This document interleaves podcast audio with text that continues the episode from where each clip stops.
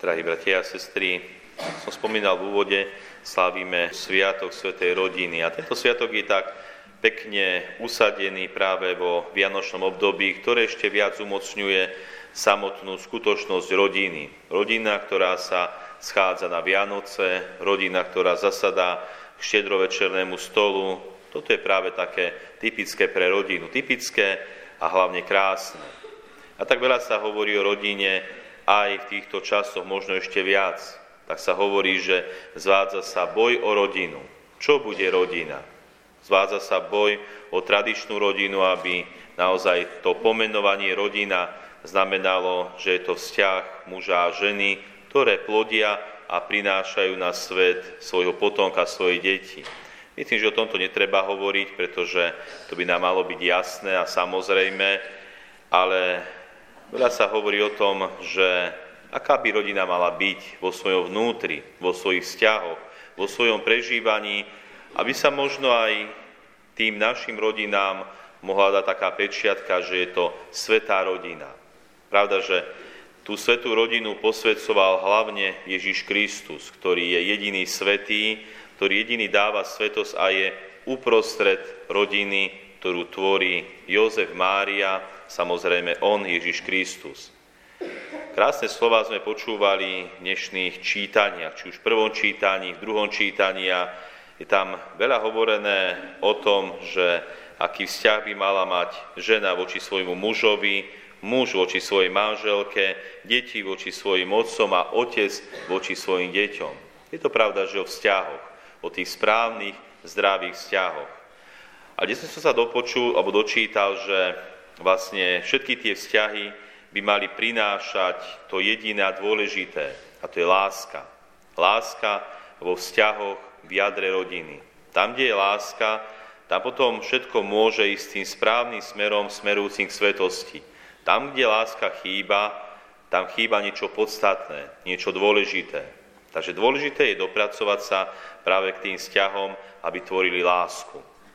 A pán biskup, nie náš, ale Bober, povedal také krásne slova, že práve láska v rodine vzniká tam, kde nevyhnutne musia prísť aj jazvy. Dobre vieme, čo sú jazvy. Jazvy prichádzajú po zraneniach, nie ani tak fyzických, ale možno tých vnútorných. Čiže v rodine tiež nechýbajú jazvy. A keď sa pozrieme na svetú rodinu, tak myslím, že aj vo svetej rodine nechýbali také jazvy. Už takou prvou jazvou mohlo byť, keď pane Márii zvestoval aniel Gabriel, že počne z Ducha Svetého. Vidíme, že stretla sa s nepochopením. Panu Máriu nepochopil ani svätý Jozef a chcel ju potajomky prepustiť, pretože nerozumel a myslel si, že pána Mária mu bola neverná keď už bola jeho manželkou.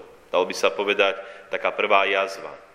Ďalšou jazvou mohlo byť, keď museli odísť do Betlehema a pána Mária bola, bola vo vysokom štádiu tehotenstva. Tehotná žena musela cestovať. Necestovala pohodlne, ale pravdepodobne išla buď peši, alebo na nejakom zvieratku, musela cestovať. Ďalšia jazva mohla byť, keď v Betleheme nemali sa kde ubytovať. Dokonca pána Mária musela porodiť v maštali medzi zvieratami. Ďalšou ránou bolo, keď chceli, alebo keď chcel Herodes zabiť dieťa Ježiša. A počuli sme aj dnešnom evaníliu, že museli v noci hneď vstať a ujsť do Egypta na podne Daniela. Museli utekať do krajiny, ktorá im bola cudzia, nemali kde bývať, nepoznali ju. Taktiež potom keď sa už v Egypte usadili, museli sa vrátiť naspäť zase do cudzej krajiny, nie cudzej krajiny, cudzieho mesta Nazareta, kde sa usadili a kde mali bývať. A ešte možno množstvo rán, čo priniesol život, čo svetopiscia nenapísali, zažila svetá rodina. Takže aj svetá rodina bola poznačená takými jazvami a dokázala ich správne spracovať, pretože v ich strede bol Ježiš Kristus ten, ktorý posvedcuje, ten, ktorý dáva lásku. A ako hovorí Sveté písmo, pán Ježiš im bol poslušný. Pán Ježiš bol poslušný Svetej rodine ako vzor každého dieťaťa voči svojim rodičom. A toto prinášalo to krásne posvetenie, aby aj Svetá rodina mohla byť svetou. A pán biskup Bober hovorí tieto slova práve na vzťah jazieva lásky.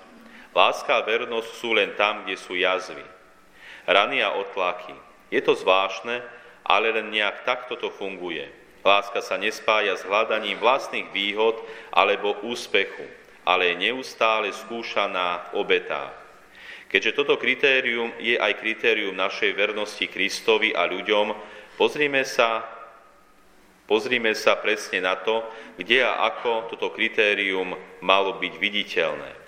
Takže vidíme, že práve tie jazvy a tá odovzdanosť alebo obeta aj v rodine ako takej môžu prinášať tú skutočnú lásku, skutočné posvetenie a skutočné dobro. A myslím, že nikde inde sa nedá viac obetovať ako práve v rodine, kde sa musí otec s mamou obetovať za svoje deti, keď ich vychovávajú, keď sa zapierajú a dávajú im možno aj to posledné. Keď sa aj deti musia niekedy si spôsobom obetovať a počúvnuť svojich rodičov. Ideálne na prvé slovo, ideálne vo všetkom. Všetko toto prináša dobro rodiny. Takže, milí bratia a sestry, nech nám je aj ten príklad a vzor Svetej rodiny takým ideálom, ku ktorému má smerovať každá rodina. Tie základné veci, ako v tradičnej rodine, by malo byť samozrejme.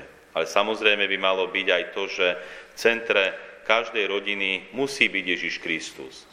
Ježiš Kristus v Božom slove, Ježiš Kristus vo sviatostiach, Ježiš Kristus ako taký. Bude chýbať Ježiš Kristus, bude chýbať láska a vlastne samotná podstata rodiny ako takej. Snažme sa, nech aj na príhovor Svetej rodiny sú aj naše rodiny posvedcované.